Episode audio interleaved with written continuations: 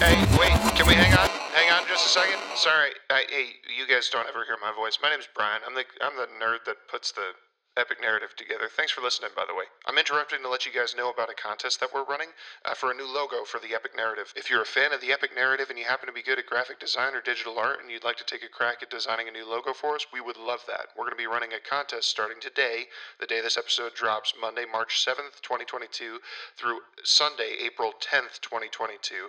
You can submit any art designs that you have for a new logo for the epic narrative to thebobswitzer@gmail.com. And if we think it represents the epic narrative well and we fall in love with it, you will win a $50 Apple Pay credit that we will send over to you, or an equivalent if you don't have an Apple product, and it will become the new logo for us. And we will announce the winner a couple weeks after submissions close.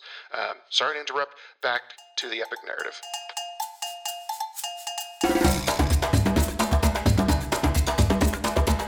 Hey everybody, I'm Anna McEwen.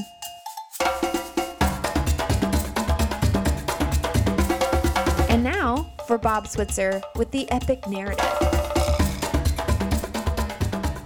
All right, once again, thanks so much for coming, or at least, I guess, I don't know what it takes. You know, some of you are just riding along, some of you are walking along, mowing the lawn. Anyways, I'm glad you listened. It's encouraging to hear from you. I appreciate a lot of you that write and just tell us, hey, Bob, appreciate your perspective. You make me think. One guy, I had somebody write and say, you've literally changed my theology. I hope that means that's a good thing. I hope the guy didn't get kicked out of church or anything. Although, I guess, it might not be a bad thing either. Anyways, on with the story. I kind of left off in a negative spot, right? We left with... man and woman telling God, it's your fault that there's evil in the world. And because it's your fault, we're not responsible for the evil in the world. We're not responsible for the choices we made. And actually, I do believe we are responsible for the evil in the world. We're responsible because we haven't stepped into the fullness of who we were created from. So we're going to kind of continue that. That's what my emphasis early on in these podcasts was. We have to go back to our original identity. It is the way to, in essence, save the world. And I don't mean to freak people out about, no, Jesus is the savior of the world. Yes. And he came from the beginning. He said so. From before the foundations of the earth were laid, I was there. So, yes, we need to go back. All right, so we're going to pick up in verse 14 of Genesis chapter 3. So, just before this, right, verse 13, Lord God says to the woman, what have you done? She says, the serpent deceived me and I ate. So I kind of picture Jesus, God, Holy Spirit standing there. And again, I believe he's very close to the two of them. I picture at this point, he's kind of leaning against the tree that they're hiding behind.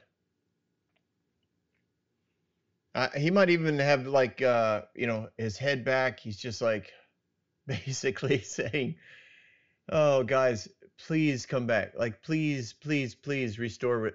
I am not mad. So he's like, all right, I'll take care of the serpent. So he goes to the serpent, because you've done this, cursed are you above all livestock, all wild animals. You will crawl on your belly. You will eat the dust all the days of your life. And I'll put enmity between you and the woman and between your offspring and hers. He will crush your head and you will strike his heel. Now, I know that these verses are packed with opportunity for people to preach on. And I've heard so many about the enemy, about the serpent, and the woman and the offspring and the crushing of the head and the striking of the heel. And there's some really great artistry about it. all that kind of stuff. I'm not going to take any of that away. I just want to break it down from a story perspective, right? So God speaks to the serpent. Because you've done this, cursed are you among all the livestock, wild animals. You will crawl on your belly. You will eat the dust all the rest of your life. So God, when God speaks to the serpent, I would imagine Adam and Eve are standing there, sitting there, again, separated. I don't think that they're in each other's arms, because I think Eve is, for the first time in her life, mad at her husband, thinking, what did you just do? And why did you reject me? But here they hear God speak to the serpent, and I think both man and woman think this is going good. All right. We blamed Adam. Man's like, I blamed woman and the serpent. Woman blamed the serpent. Serpent's getting in trouble. Yes. The plan worked. We were right. We are victims. This isn't our fault. He might be looking at her, you know, giving her the old thumbs up, like, or a wink, like, see, it worked. I blamed you and the serpent, and you blamed the serpent, and the two of us are now in the clear. He's going to get in trouble where he don't have to take responsibility. That doesn't really sing really well, actually. That's not good. Okay. I think while God's talking to the serpent, I have a feeling they were thinking, God, you know, he's not talking to us. Like, we're out. We're good. All is good. Now, where is the serpent at this point? Well, I don't think God's just like shouting into the crowd at this point. I think the serpent has been summoned. The Lord God says to the serpent, I think he made a call. Hey, serpent, I need to see you. So if we know that the enemy, whether you believe Lucifer possessed the serpent, which is, I do understand those who believe that. Like, I'm not going to debate that. Or you believe that it is an artistic view of, you know, we needed a representation, like we had a fruit. It's not actually an apple, but, you know, we had something on a tree, and we needed a foil. We needed a bad guy, and so we made it, artistically made it the snake. We needed to introduce evil into creation, and when you believe in evolution, you have to do that, right? You need something, so the snake becomes the foil, the bad guy. That's fine. That's fine. Or if I mentioned, as I mentioned earlier, you believe that Lucifer lost his position in heaven and was demoted to chief of all animals, which again, I've listened and read, and that is also strongly supported. And I think personally, I kind of liked it. I liked it better than a 24-hour day creation, because it just makes God really, really big. I used to think 24 hours made God big. Now this like makes him even bigger. So I if nothing else, I walked away going, well, maybe there's more than one option. And I like more than one option. So, hey, I believe he summons the serpent. Who shows up on call, which speaks to God's authority. Lucifer showed up. The serpent shows up. And he looks at him and he says, hey, so you've done this.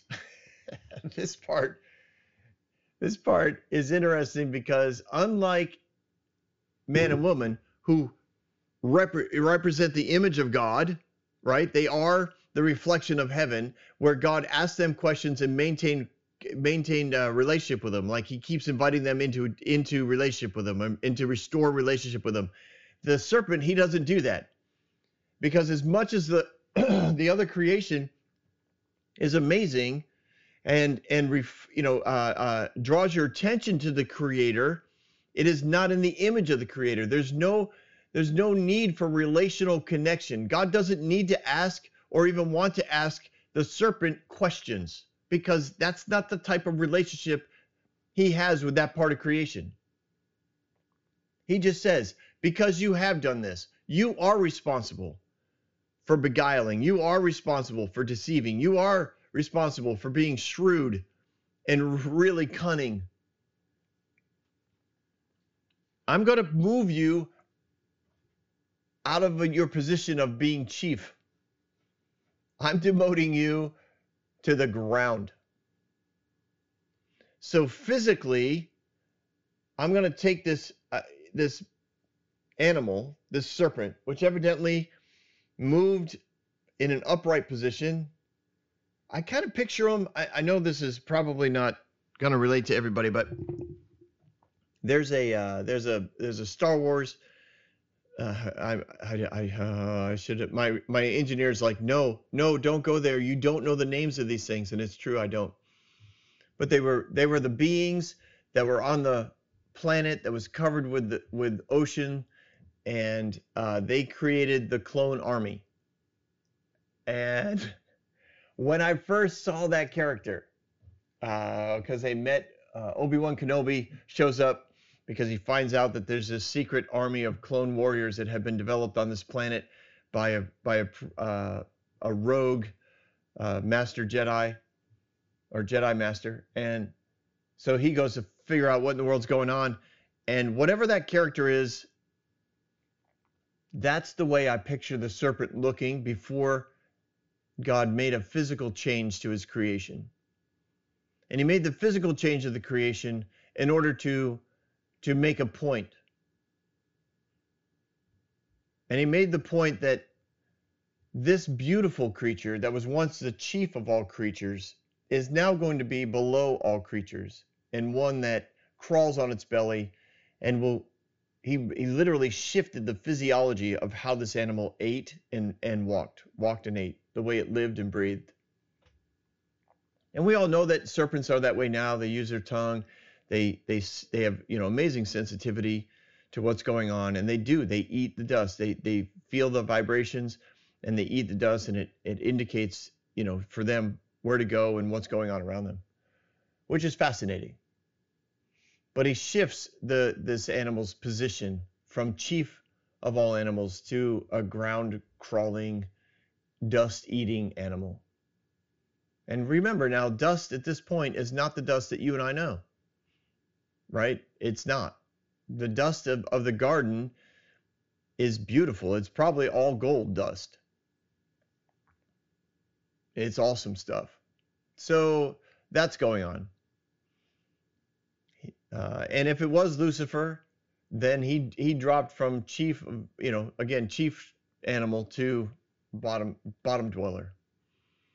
And then God predicts the end of Lucifer's reign. He said, I will put enmity between you and woman, and between your offspring and hers. He will crush your head, and you will strike his heel. Now, prophetically, there's all kinds of stuff that's implied in this, that an offspring of woman, in other words, a human, is going to crush the head of a snake. You might bite his heel. In other words, you might wound him, but you will not kill him, which is fascinating when you add in the crucifixion. Like, there's all kinds of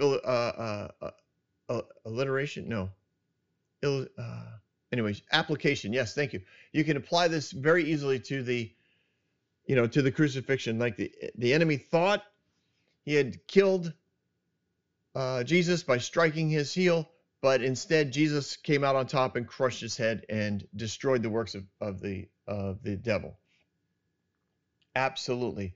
What I love about this is that what we see is that God is showing that Lucifer's reign is going to end coming through man, whom Lucifer had tried to destroy. Right? Mankind, when we are in the right connection, perfectly reflects heaven, the light of heaven, the love of heaven, the truth of heaven, the goodness of heaven, the power of heaven to restore, to resurrect, to renew, to create. All of that comes through the power that we've been given access to. I mean, Jesus taught us very clearly, like the power of life and death are in your tongue. Like, I've given you all authority to do the works I've done and more.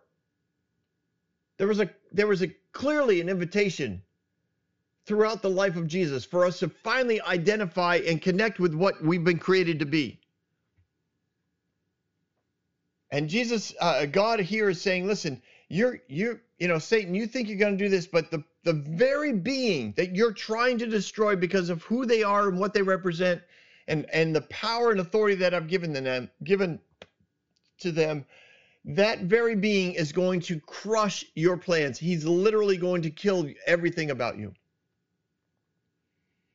So God has all faith, all confidence in his goodness to win. God speaks already of a full redemption of his design. And you know, the enemy, the evil one, Lucifer, had to be standing there getting his discipline and hearing the confidence of Creator God saying, you are going to be crushed by the very thing you tried to destroy. That had to be an amazing atmosphere to be a part of. and this chief of animals, you know, drops to the ground and slithers away. And all the other creation is watching this going, wow, wow, wow, look what happened. Look what happened to him. Like, there is nothing that our God can't do. He is all powerful. And he has great confidence that this is not the end, that his creation is not destroyed, that man is not without hope. And his patience is seen in the fact that he didn't demand an immediate turn, you know, about face by Adam, man and woman at that point. He didn't demand behavioral adjustments. He didn't come around the tree and say, listen, I gave you guys a chance to do this your way. Well, now you're going to do it my way.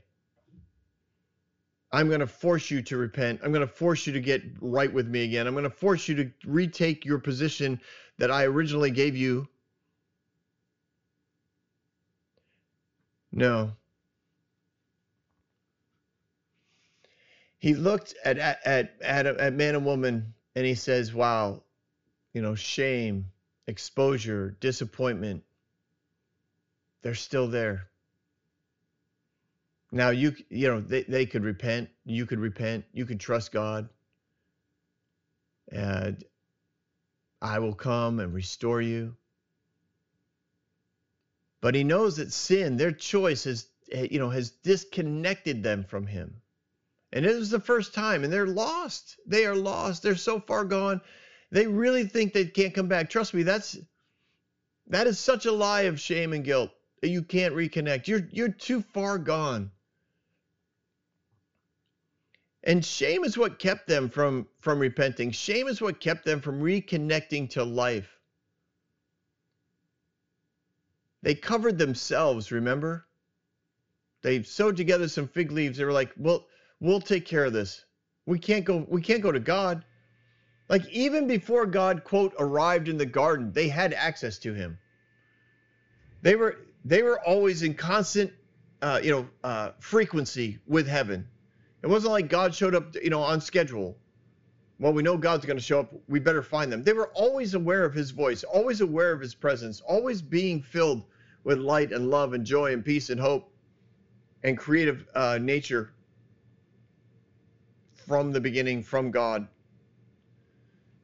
So God understands all that's happening here, right? He knew that this would happen if they made this choice. He allowed them to make the choice because that's who he is. He knows that love can't exist without a choice there, but he also knows love is going to do what's right. And they operated out of selfishness. They operated out of a false sense of wanting to be like him, which was fine. They were like him. The deception was that there was something within them that was missing, that they needed to do more in order to be like what they were you know, to be more of their identity. And that's the deception of sin. You do this, you'll get more. You'll be more happy. You'll be more fulfilled. You'll be more hopeful. You'll be more loving. And it's always a lie. And you always end up filled with shame. And what does shame say? Oh, you're too far gone. You can't connect to God. God doesn't like you. Sin separated you from God. You better cover yourself. You better take care of yourself. You better hide from him right now. So with that in mind, these next few verses are not verses of judgment from God. They're verses of exposure. This is what your choice is doing. This is what your choice has opened you up to. This is what's going to happen. I do know that the translators, I believe, they looked at these words and they said, well, we can go one of two ways, and they chose, not one of two, they usually had several options on these words. They chose the words that would make God look like he was doing this, because in their passion to make sure that God got 100% of the glory, they wanted to give God 100% of the credit for everything that sin was doing. And they thought, if we give credit to anyone else, then we're taking glory from God. So they give God glory here. And I'm not making that up. That is legitimate. That came from, you know, legitimate study of the way that the Hebrews, their two main points were, God has to get all the glory. And if something bad happens, it's because he either orchestrated it himself, or he, in essence, uses Satan to get it done because he can't do bad things. So I believe that in their passion to be true to what they believed to be true about God, they made it look like he did these things. But I don't see in the life of Jesus a picture of God that does these things. So if I go to Jesus, I say, wow, Jesus didn't do this to anybody, even though they were bad people and he interacted with sinners all the time. So I don't think God did it either, because I don't think he changed from one covenant to another. And that's another whole study. But if you study, you know, the Jewish tradition of covenants, the second covenant doesn't overrun the first one. It enhances it. It like doubles down and makes it even more connected. But the way that a lot of Americans look at it, and a lot of evangelical theologians will look at it, they say, well, the second covenant under Jesus destroys the first covenant, and therefore God's not filled with wrath anymore. God looks like Jesus, and this is just something I don't agree with. But I'm not, you know, I don't think you're going to hell if you don't agree with me. I don't. And we we can get along. We can go to barbecues together. We can go to the same church together. I don't see it in the life of Jesus, so I don't believe it exists within God. So when he says to the woman, verse 16, I will make your pains in childbearing very severe. With painful labor you will give birth to children. Your desire will be for your husband, and he will rule over you. To Adam, because you listened to your wife and ate the fruit of the tree about which I commanded you, you must not eat from. Cursed is the ground because of you. Through painful toil you will eat food from it all the days of your life. It will produce thorns and thistles for you, and you will eat the plants of the field. By the sweat of your brow you will eat your food until you return to the ground, since from it you were taken, for dust you are, and dust you will return. And Adam named, well, we'll leave there. I'll leave up there. Let's continue. So God speaks, I don't believe as a judge, but I believe as revelation. The personal pronouns, right? I believe were added by the translators because of their filters. Covered that before.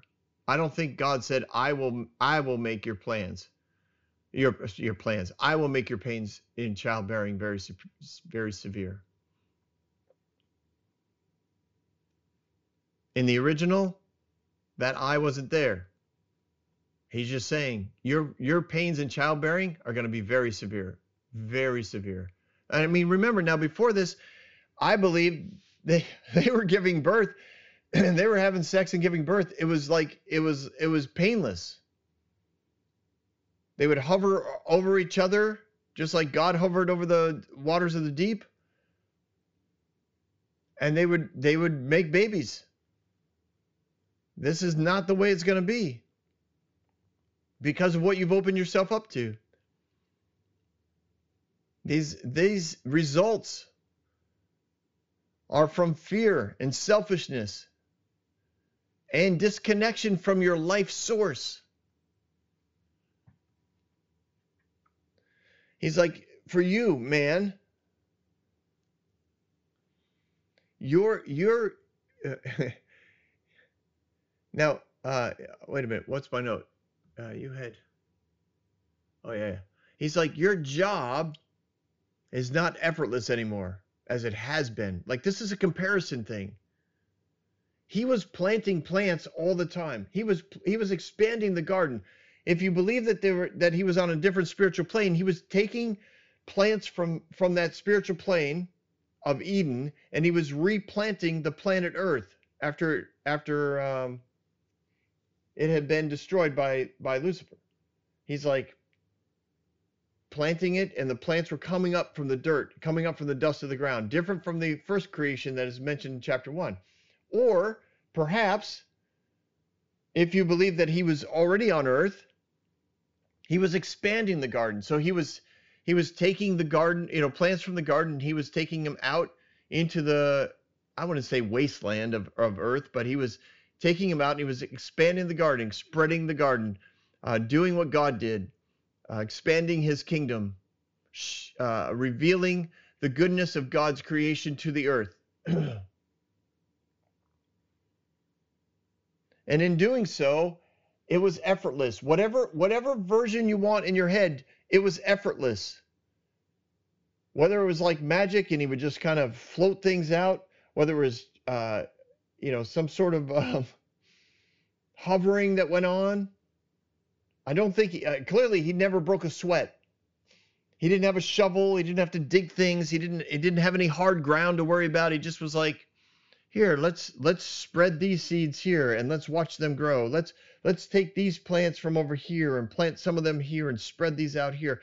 This happens all the time in gardening. My wife, she has a beautiful flower bed, but every year she looks at it and goes, oh man, I gotta thin these out. So I get to go out and make a bigger garden somewhere, or start a new planting area for her, so she can split up these daisies and these mums and these bee bombs and these, we've got yellow flowers that grow, 12 feet high. We don't even know what they are. They're like weeds. They gotta be weeds, but they're beautiful weeds, and they just grow. Like, we just keep spreading them out, and they keep growing. It's awesome. And Adam was a part of that, but when we do it, it's hard work. We're chopping things, digging things, making new holes, putting things over here. Wheelbarrows are out. Mulch has to be done. Watering has to occur. None of that was part of Adam's world. He's like, because of your selfishness, because of what you've done, it's not going to be effortless anymore. Your bodies are going to be impacted by not being connected to your life source anymore. Your internal life used to be in constant frequency with me. You're not going to have that. This is not me doing this to you. This is just what you've opened yourself up to. And the earth is impacted by your inability, by your disconnection from creation and your creator. The earth is going to be impacted. The opposite, listen, the opposite is also true. When we become connected to our creator, when we get in line with the frequency of heaven, earth is impacted as well, because truth is able to flow deeper. Light is able to come clearer. Creation responds to people who are in tune with the creator. And I know that some of this is like, some of you are getting nervous. Bob's talking new age. Bob's talking weirdness.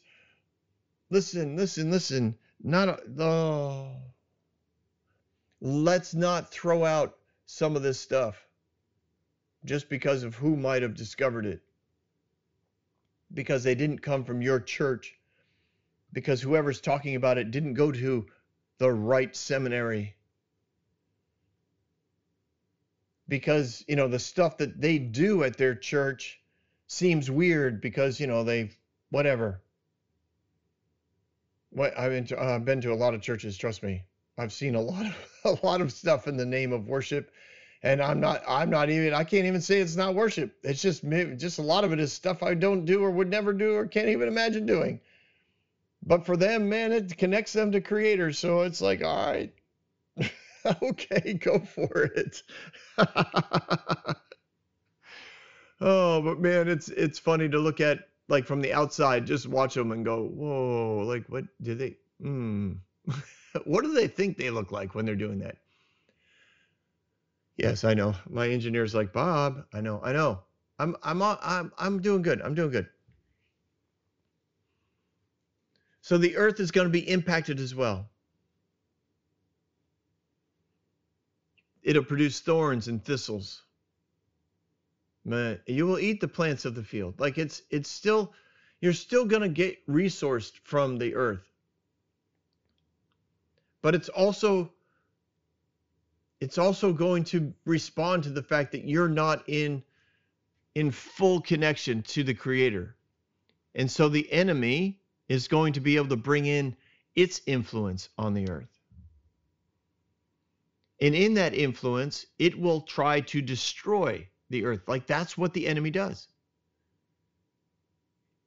This is again, what do we see in this whole passage? The serpent, Lucifer, his whole goal was to destroy what God had created. That's still true. He did not leave his discipline system. He did not leave his discipline session with the Creator thinking, oh, crud, I guess I'm just going to crawl on the ground for all of eternity. No, he left going, well, I'm coming after the rest of it. I'm coming after creation then. And yeah, you just said, I'm going to bite his heel. I'm going to bite his heel so hard that he won't be able to crush my head. Which, by the way, is not that easy to do, just between you and me. I had this thing, right? This experience that in the moment, this was the verse that came to mind, that you know, Christ was going to crush the head of the serpent. Hang on. In that moment, we were living in West Virginia. We had a split level house, mid entry house. But the garage was on the ground floor, or like in the basement, basically, but we were able to drive up to it. So there was a bedroom downstairs and a bathroom and a sitting area or whatever. So it was nice. And our boys had the downstairs bedroom, and that worked out great. They had their own bathroom, shower, little sitting area for play, you know, playing toys, et cetera, et cetera. So it was all great. Well, we were getting ready to leave. We had pulled out of the garage. I was waiting for the boys, and or one of them anyways. And one of them came out in a complete panic. There's a snake! There's a snake! And I'm like, what? You know, what's going on? Like, what's going on? And I vividly remember I was wearing shorts, and I was wearing like deck shoes with no socks and whatever, a shirt. And I go in, and they're like, Dad, there's a snake in the bathroom. So I go around the corner, and I look in the bathroom, and sure enough, there's this, I don't know, probably 3.5 foot snake on the bathroom floor. And this is like terrifying to me, but I can't imagine how terrifying it was for my son who saw it in his bathroom. So in my firm belief that you could crush the head of a serpent, because that's what the Bible said, I step into this, bathroom. And I slam the heel of my foot on the top of this a snake's head. And that snake, like, coiled up around my leg. Obviously not the head of it, right? The rest of the body of the snake coils up around my leg, which completely freaked me out. I don't know what I thought it would do when I stepped on its head. Like, I hadn't thought that. I clearly had not thought. But wrapping itself around my leg was not in my variables, and I completely panicked. I screamed. I jumped up and shook my leg like a lunatic until it let go, and then I ran out of the house. Slammed the door, ran out of the house. Now, the door was not airtight, right? There had to, I remember it, because of this incident, I remember that it was a pretty wide gap at the bottom. It was a linoleum floor, so there was no, anyways, you could clearly see under the door. Right, so we're outside, and I'm, like, catching my breath, and my wife's like, what just happened? And I'm explaining to her what happened, and now she's like, well, did you get it? I was like, man, I crushed its head. So I go back in around the corner, look under the door. I don't see anything. I open the door. I don't see anything. I look in the shower. I don't see anything. I look around the toilet. Don't see anything. And internally, I'm like, oh my gosh, where did this thing go? Like, I could not have slammed my foot down any harder. There was no, like, I really thought I was going to crush the head of a serpent like Jesus. I was going to be like Jesus. I don't know where the snake is. I don't know where the snake is. Well, like, my children, right, are in the car. They do not want to go in their bedroom. They do not want to go in the bathroom. They don't want to even be downstairs anymore. And I'm like, well, we need to go. I'm sure we were going to church because we were in church all the time. I think we have 4 meetings, official meetings a week, plus I work there. So I'm sure we were probably going to church. So we go to church. We come back that night. The garage door opens, and there is a snake curled up in the middle of the garage floor. You know, my headlights hit it. I'm pretty confident the boys were sleeping because I, like, walk in really slow and the snake isn't moving. And I grabbed a little hatchet that I had in the garage, and I grabbed it, and I walked real slowly toward it, and I chopped the head off of the snake. I made sure it was dead. And then I picked it up and I put it in the trash can, and we drove in and we put the kids to bed, and they woke up in the morning, and I had to go show them because they didn't want to go in the bathroom, right? Who would blame them? I didn't even, like, honestly, that freaked me out. And I went and I had to show them the dead snake in the garbage can outside. It's like, look, see, this is daddy killed it last night. Look, see, here's the head, here's the body. Still very traumatic, very, very difficult to convince the kids to, like, take a shower, because we all wondered, like, how did it get in our house? None of us had an answer. I remember I was looking at every crack. I got the crack filler. We had people come out to the house, friends of ours, like, from the church. Can you come take a look? Like, we don't know how, there's a snake that got in our house. The best we can determine is that because we leave the garage door open, and black snakes were very common in West Virginia, it just crawled in and got it, went under the door, which was very easy for it to do. But for a long time, my poor kids, they thought it came up through the toilet or came up through the drain of the shower. Like, it was a long, that was enough. Not enough about me. On with the story. So yeah, why are we talking about this? Because he will crush the head of the serpent. Anyways, the enemy's always out to destroy creation. So when you open yourself up, or shall I say, when you get out of frequency with creation, then he's able to influence creation, regardless of where that is. And here it was going to be the ground, and thorns and thistles were going to come up, even though those were not the things that man was going to be planting. And by the sweat of your brow, you will eat the fruit. Like, it'll still provide for you, but it's going to take a lot of work, until ultimately you die and you will return to dust. See, death is now introduced into, we were not created to die. Adam and Eve were never given an expiration date in creation until this moment. This was the first time man and woman was hearing that they weren't going to make it forever. Why? Because they had always been connected to forever. They were always a part of eternity. There was no thought of, well, someday we're not going to be on this planet. Which honestly leads to another whole aspect of theology that I think has been lost, because most of theology goes back to the sin of man and not to creation, and that is the theology of death.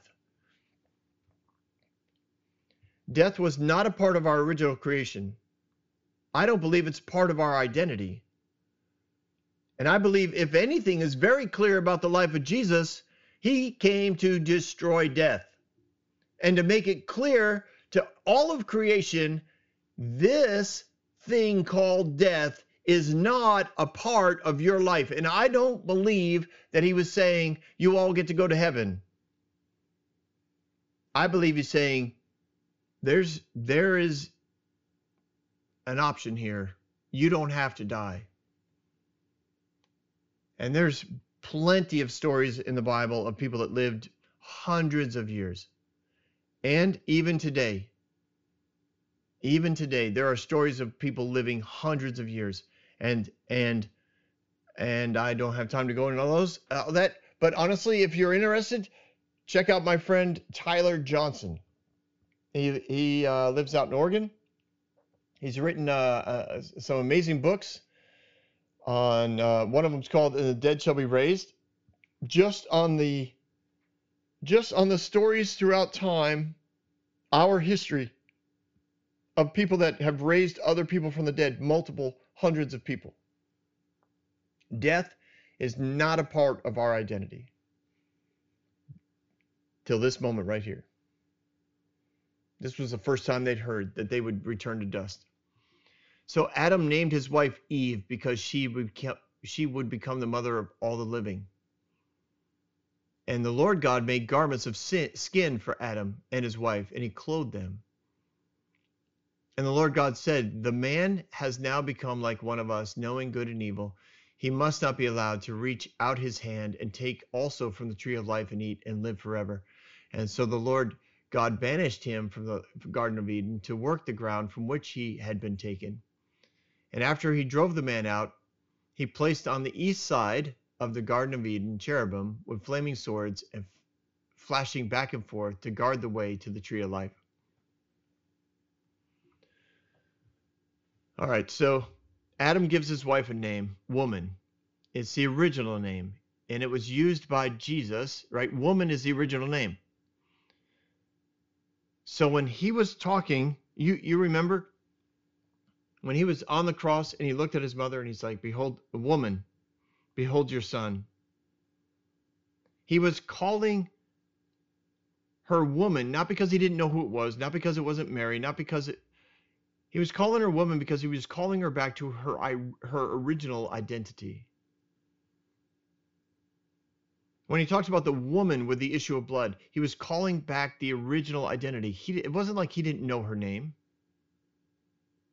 He's like, that's not who you are. You are a woman. This is something that Jesus did on purpose.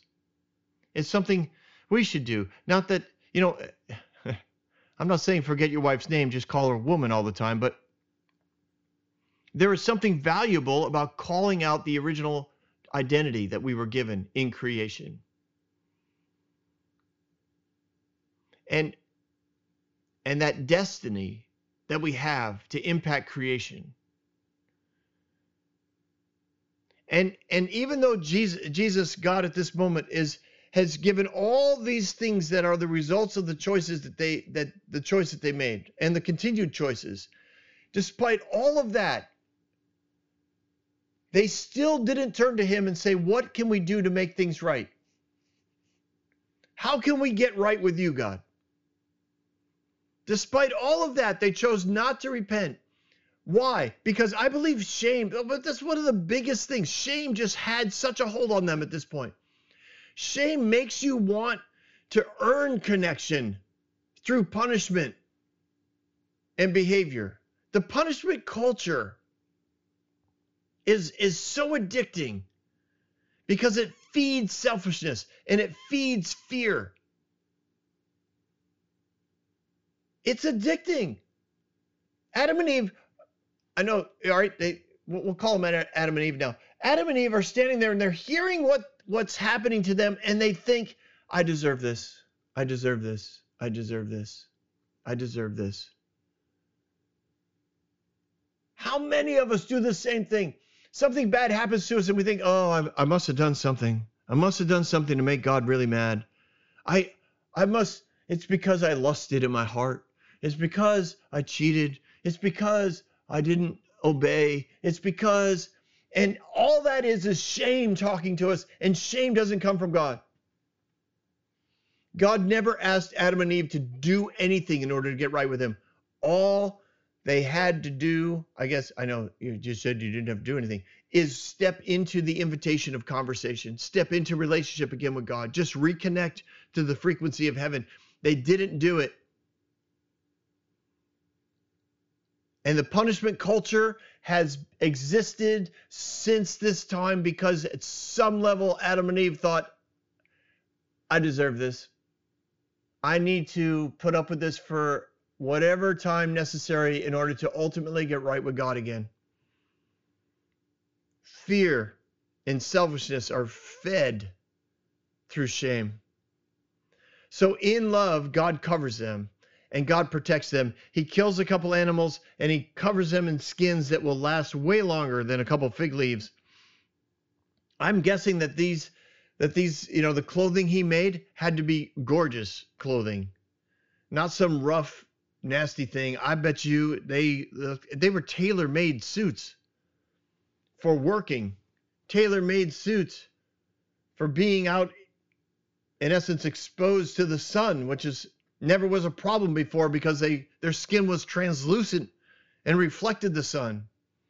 They were protected. They were loved. And even in that, Jesus, they didn't turn to him. We see nothing here that indicates the thankfulness or interaction.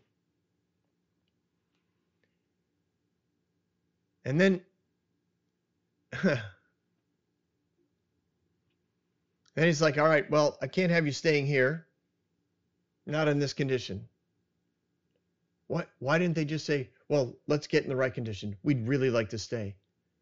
No, guilt, shame, selfishness. This was all starting to grow within them. And they did not and would not acknowledge it or try to make things right. He's like, because, you know, now you eat of the tree of life, which they probably had done many times.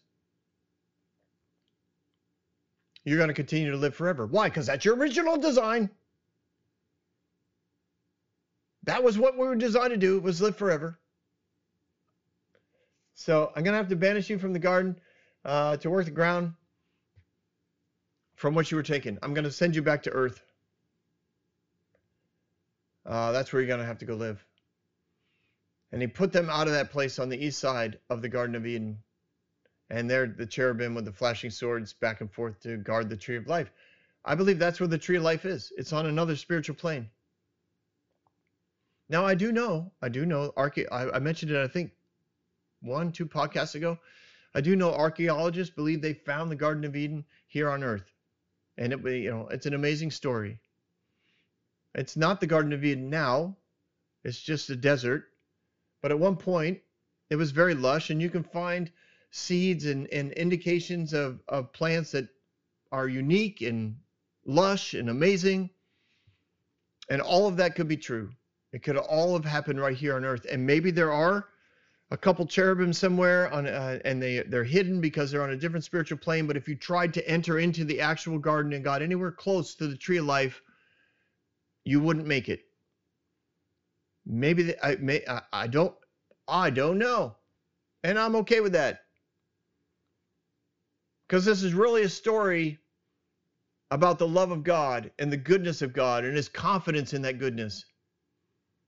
And his constant invitation for connection, reconnection, restoration to the identity and destiny that we were originally created with, for us to connect to the love and joy and peace and light and truth and frequency of the creation of the beginning of heaven.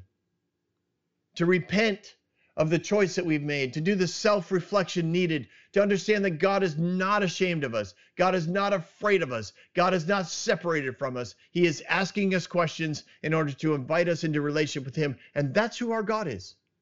He is that good. And we will continue to see how good he is through this entire book, of which we will start chapter 4 next time on The Epic Narrative. Don't go anywhere. We've got Bob Thoughts. All right. Here are my thoughts after episode 9. An amazing episode, don't you think? Of course I think. Why? Because it's my episode. But we are currently down here in Florida. Those of you that are keeping track of our journey, still at our friend's house, who they just are amazing, drop dead amazing hosts. And yeah, here we are. So here are my thoughts regarding this episode.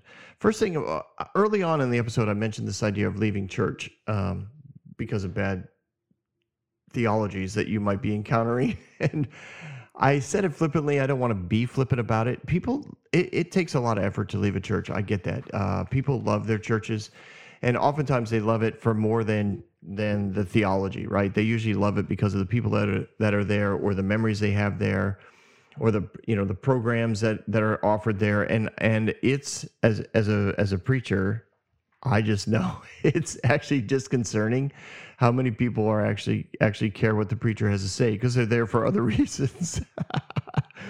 But in our deepest, darkest places, we know not everybody's there to hear us preach. But that being said, sometimes it is actually healthier to leave a church. And I would say some of those things would be in the realm of the belittling and hurtful things that can be said about people who don't agree with your theology. That's just not a good group of people you want to be around, where everyone else is in essence verbally abused for not being right, or not being as good, or not being as pure, or not behaving correctly. Like that's just a bad form of, we'll say, religious mindsets. And the other one, I would say, is in the subjugation of females. I just think that there is no room for that in scripture. I do understand where they pull it out of, but there's just no room for it. And there's a lot of women who are brilliant, wise, talented, gifted leaders who are subjugated because of the hierarchical mindsets of a lot of theologies, and not just Christian ones. There's just a lot of religious mindset that pushes down the influence and impact of females. And I think that there's just no need to be there for that. You got other options. So I just, if you decide to leave a church, I would do so with honor. You don't want to blow things up, burn bridges. It's a relational departure. It can almost feel like a divorce at times. So just be really gentle. If you feel comfortable, I'd have an official meeting, not just send an email, but just say, hey, you know, we're just not, what we're getting here isn't enough, or what I you know, my growth, my trajectory, my journey with Jesus is taking me somewhere else, and that's okay. Most preachers should be okay with that. Now, some won't be, and those probably are a reason not to meet with them. You just kind of disappear. Anyways, all right. Another thing during the episode I touched on was the idea that I think translators have choices, and translators influence the way scripture comes out looking. And it was in context, we were talking about the fact that it looks like God judges Adam and Eve. It's, you know, the way the wording is put in English makes it look like God decides, hey, you're out of the garden. Hey, you're going to have pain in childbirth. Hey, You're going to toil and sweat in order to pull things out of the ground. You're going to have thorns and thistles, and I think that's where mosquitoes came from as well. We just kind of push all this on God because that's what it says. And this is where I believe culture and understanding of culture, the culture that wrote it, I think is important. And within the culture, there was this mindset that said, if we don't give God credit for 100% of everything that happens, then somehow we're taking glory from his name. And in doing so, they had choices. When it comes to translating words, you have choices. You have nuances that you can choose from when you translate from one language to another, and they chose nuances of the words that would put the credit on God.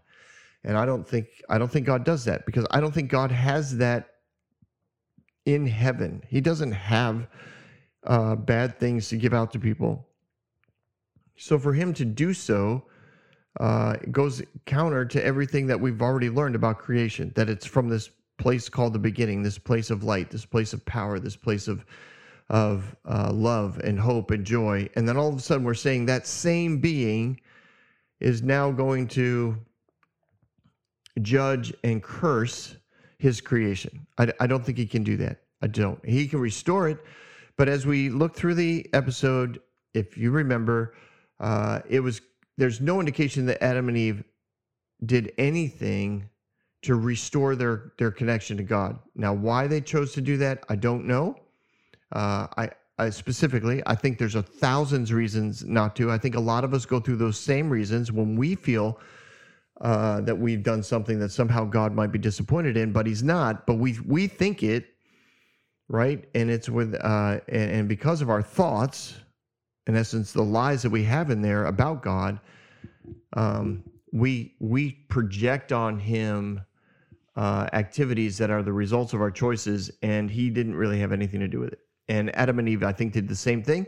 And I just wanted to touch on that again because I think it's important. It's honestly one of the core reasons why I do the Epic Narrative, is because I want people to know that there is a way to look at Scripture legitimately without going pie in the sky, Pollyanna mindset. You can legitimately look at Scripture and see God is good through the whole thing. And we'll continue to look at that direction. And then the last thing I wanted to touch on, reiterate, had some thoughts on, was that idea that I think Adam and Eve received what they heard from God, right? God is a God of revelation. He takes what's in the dark and he puts it in the light. And he took what they had done, the results of what they'd done, and he brought light to it. He showed them what was going to happen. And they still chose to not connect to him.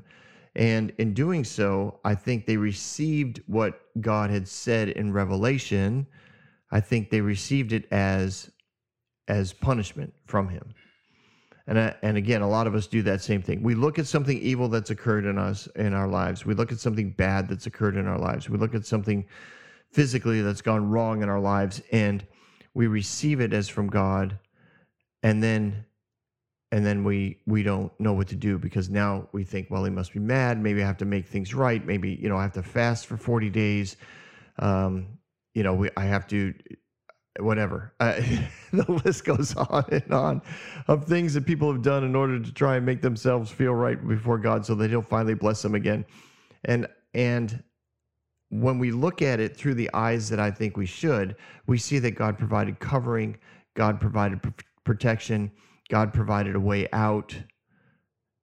And they received all those things as punishment because of their perspective, because they refused to get into relationship with God again and decided to go out on their own. So they received what he did as punishment, and a lot of us do the same thing.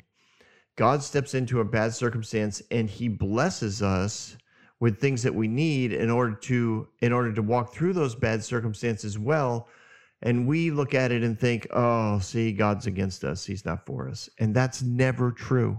He's always for you. He's never against you. And that's the truth. So Those are my current thoughts. Those are my thoughts regarding this particular episode. Just want to hit on those things again. I hope you guys are having a fabulous day. As always, thank you for listening to The Epic Narrative. If you've never went to my Facebook page called Bob Thoughts, go ahead and check it out. I think there's a lot of fun little things to listen to. Some of them are 3 minutes long, some of them are 10 minutes long, but I think you'll enjoy it. And I'm also on TikTok if you want to look me up there, called The Bob Switzer on TikTok. And there's some fun things there too, and they're only a minute long. So whatever. Have yourself a fabulous day, and I look forward to hearing from you soon.